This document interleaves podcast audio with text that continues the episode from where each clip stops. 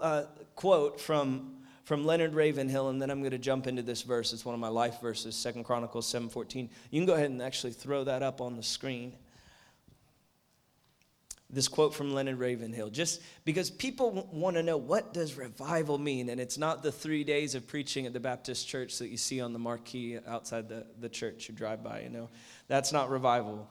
Um, you can't schedule revival, you can't organize revival. okay, revival is an activity of the Spirit of God. The very word revive, though, it, it implies that there was life at one time. You can only revive that which already has vitality. But that life, it becomes sick, weak, apathetic. And this man, Leonard Ravenhill, he's, he wrote a book, Why Revival Tarries. He's an amazing uh, historical revivalist. He said, I think the nearest analogy I can give is a recent case of a man who apparently drowned. He'd been underwater for an incredible amount of time, and somebody pulled him out and worked on him and worked on him, and eventually life came into him again. This is what it means to revive. It means to revitalize. It means to restore lost power. It means to recover lost energy. If you're showing up here tonight and we're sharing with you guys about revival, and you go, man, I feel like I love Jesus more in a previous season of my life than I do today, you're in need of revival. If you'd say, I feel like my life pales in comparison to the biblical examples of strength and power and wisdom, and I recognize I haven't yet touched what I long for in God, you're in need of revival. If you need greater vitality and hunger and desire for God, you need Him to awaken something inside you, you're in need of revival. And the word, the word of God, thankfully, is not silent on this very important topic. It gives us a lot of insights. And I just want to share with you guys just a brief testimony. 2006, nearly 10 years ago. It's actually, uh, I have the backpack with me from, from the summer camp that I worked at It was a Sky Ranch Camps. You can see it right there on the front of this, front of my backpack. And, um, and they gave these backpacks to all the camp counselors, and it's this camp out in Texas. And I went to work there for 10 weeks. And I had had such an, I'd gotten saved in 2005, and it was my first year in God, and I experienced so many amazing things. I'd been filled with the Holy Spirit and begun to see miracles happen when I pray for people, and had visions and dreams from God, things I didn't even know were possible, and God was speaking to my heart, and I was hungry for more. And then someone began to tell me stories about revival, and there was a stirring in my heart, and I said, God, I want more than I, I want more than even what I've tasted already. And I went into this camp with a vision for revival. And I had a mentor, I was talking to him about what was stirring in my heart. I said, I want to go to this camp and I want to see revival happen. God's moving my heart. He's talking to me about revival. And he told me this very important story that I'm going to tell to you guys today. He said there was an old revivalist, an intercessor, one of these great historical moves of God. And they longed for revival. And so what they did is they went inside their prayer room they drew a chalk circle right in the middle of that room. I have a gaff tape circle up here. I don't know if you can see it. But they went inside their prayer room, they drew a circle, and they made a determination in their heart. They said, God, I want revival so bad, but I know revival has to start right here. And it starts with me, right here in this room. Said, God, I, I want revival to happen out there, but I know revival can't happen out there if it doesn't first happen here. And they begin to cry out, God, revive my life. Not them out there, but me in here, right here. And I'm not leaving this circle till there's a breakthrough of faith in my heart for a move of God in, in my life and in, in those that I long to seek the Spirit of God touch. And as the story goes, that revivalist, that revivalist intercessor got that breakthrough. And my challenge to you guys tonight is I want us to ask God to mark us in that same way. And in that summer of 2006, in my heart and in my mind, I drew a circle around myself and I said, I don't care whether other people think it's foolish. I don't care whether it touches them or not. I know revival has to start here in my life first and foremost. And I discovered this verse, the verse I'm going to share on with my remaining eight minutes. I got this, guys. Do not be afeared. Second Chronicles 7:14. I discovered this verse and I actually wrote it on my backpack to remind myself every day that this is what I wanted to live by. You see it's kind of in orange right there on the lip. Second Chronicles 7:14. Wrote it right right there. See that? Nine years ago. This backpack's held up pretty good. It's like a good ad for JanSport right there. So I wrote in orange Sharpie, Second Chronicles 7.14 on my backpack. You're like, how can this guy be so intense and so goofy? It's like so hard to follow him. Um, it's just me, guys. It's just me. All right. So I wrote Second Chronicles 7.14 on my backpack to remind me every day that this is what I wanted to live by. And let's look at what the verse says. If my people who are called by my name will humble themselves, pray, and seek my face, and turn from their wicked ways, then I will hear from heaven, I will forgive their sin, and I will heal their, heal their land. If my people who are called by my name will humble themselves, pray, and seek my face, turn from their wicked ways, then God says He will hear from heaven, forgive their sin, and heal their lands. You guys can put your notes away for future reference. I'm not going to follow them in the last few minutes that I have, but that's there for you to study. And what's amazing is as I was preparing for this message, I discovered that what was present in Second Chronicles 7:14 is what they did in the book of Acts in Acts 1 through 5.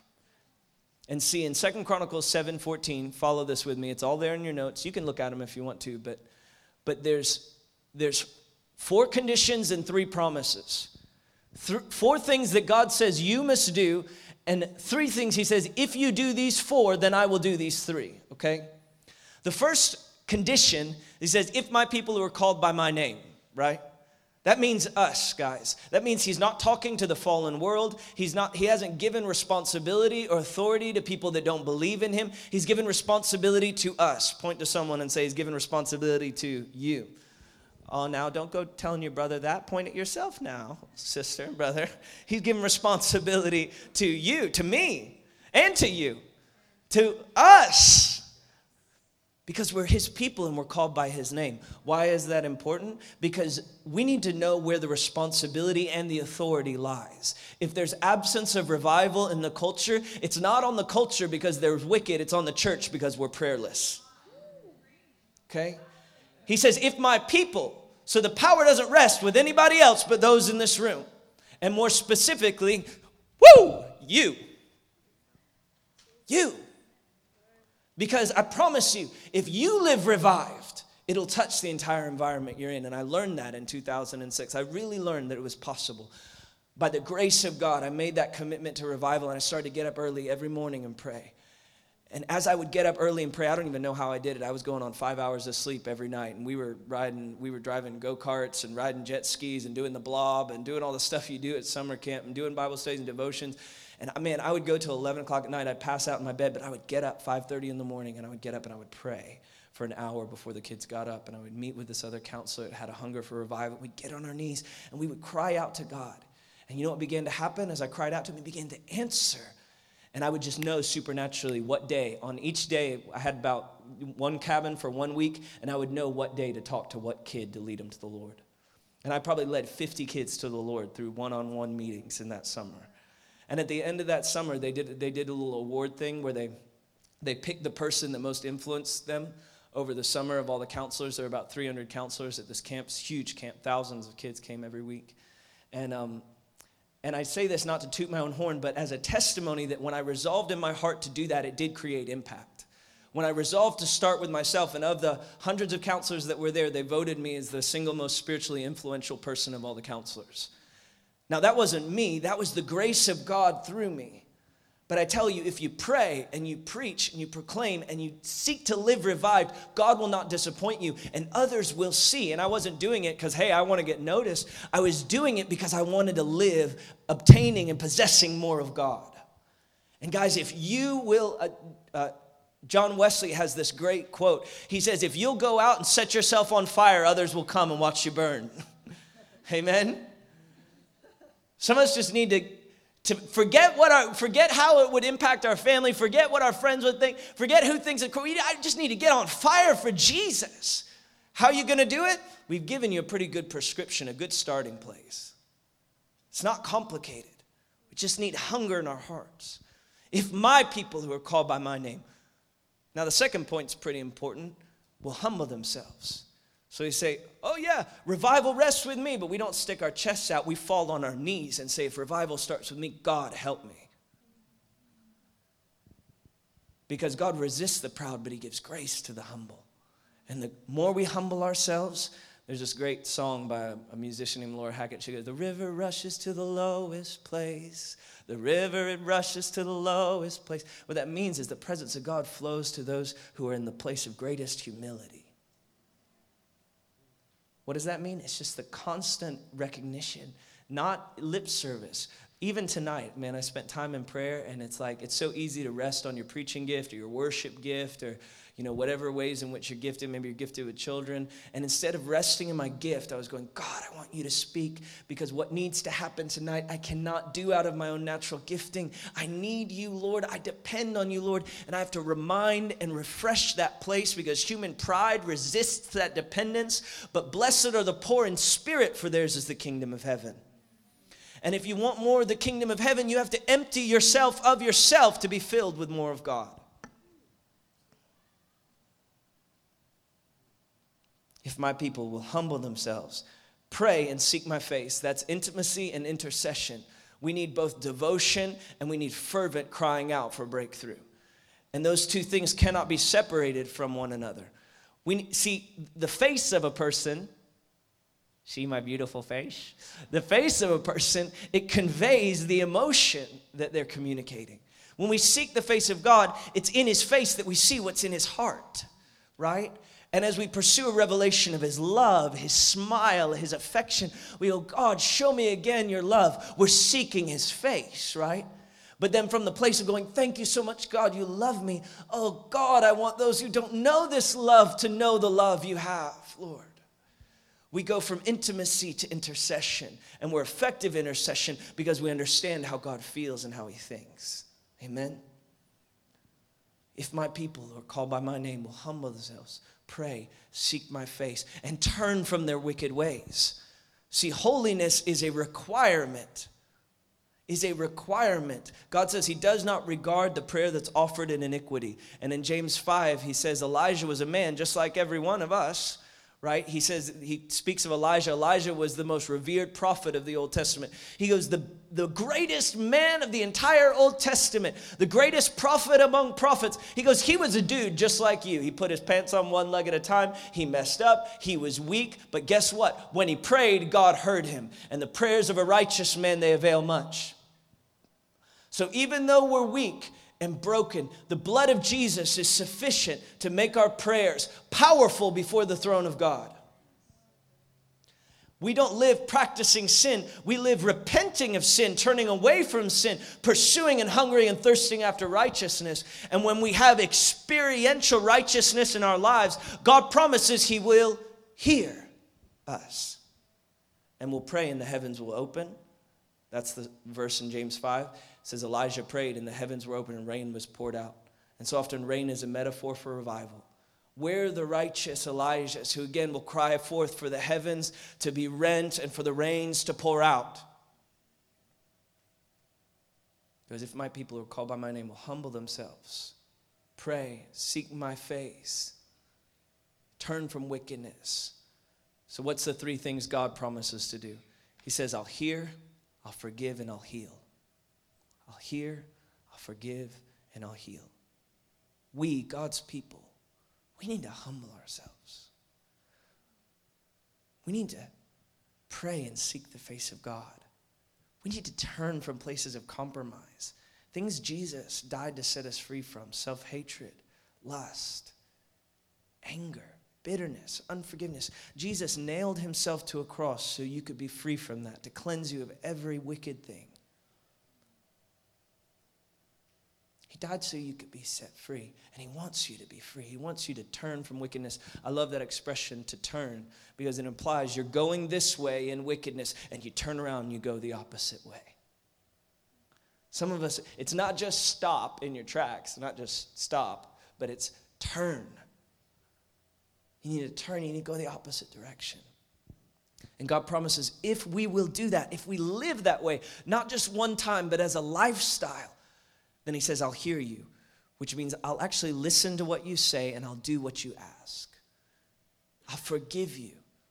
And see, that's a, there's a promise there of personal cleansing. So much our lack of spiritual vitality comes because we're persisting in sin and we have the weight of sin and guilt and shame and feeling not good enough and it chokes out our life in God. But you can be assured, guys, that if you are praying and seeking the face of God and repenting, He's going to forgive you and cleanse you of those things that are holding you back from Him and He will reinvigorate your spiritual vitality. And the last one is He promises He will heal you. And from that place of being forgiven on the inside, there's a manifestation of His healing power. I like to think of it this way it's not just that He fixes the negative, right? Which forgiveness is fixing the negative, but He actually empowers you to do the positive. Healing is transformation in every sphere of society. Healing is healing for people's physical bodies. Healing is wholeness in our families. Healing is transformation in our education and in our government. The healing of a land is this imagine a barren landscape. It's the picture of a spirituality of a nation. It's where we are right now in America, where things that are totally inappropriate and disgusting, people say that's good. We are the number one exporter in the world of pornography. We have a billion dollar pornography industry. Pornography is a greater industry, makes more money than all professional sports combined. And it's because some of us in the past, myself included, have persisted in fueling that perverse industry. And we look at that, and that is the spiritual barren landscape of a nation. But God says if men and women of righteousness will turn away and break agreement with that and begin to cry out to the God of heaven, He'll send rain on the land. He'll, he'll listen to us, forgive our sin, and send the rains again. And what happens when God sends the rains of His presence? That dry, barren land begins to bear forth fruit again. And I see a situation that looks much like the land of Israel did after three years of drought. Three years of drought. Can you imagine no rain falling on our city for three years? Everything would be brown and dead. And I believe there's a drought in the spirit over our nation. But God is looking for a generation that will lift up their voice in prayer and in intercession and with a desire for righteousness. And they will call out to the God of heaven and rend the heavens that the rains would come again. And that, that dry ground, can you imagine when Elijah prayed and the rains finally began to come? How did the landscape change in a matter of weeks? That which was dead came alive again. Hallelujah. I challenge you guys, I've only been able to give the briefest snippet tonight of this verse. But to take this verse, break it down like I just broke it down, begin to pray it over your life, begin to pray it over your family, begin to study it in your devotional time, write it on your backpack if you want to. But don't just stop there. Let the truth of this verse transform your life so that you're actually a catalyst for transformation. And I'm believing, guys, I'm preaching this because I'm believing, just like I experienced when I was 21 years old. Who in here is 21? Like when I was 21 years old, guys, I was your age, okay, that I could actually impact hundreds of people. You guys could actually impact hundreds of people in your sphere with your passionate pursuit of God. And it didn't take me six years to get there. God, by His grace, I got there in three months. Okay? It's the reviving work of the Spirit of God.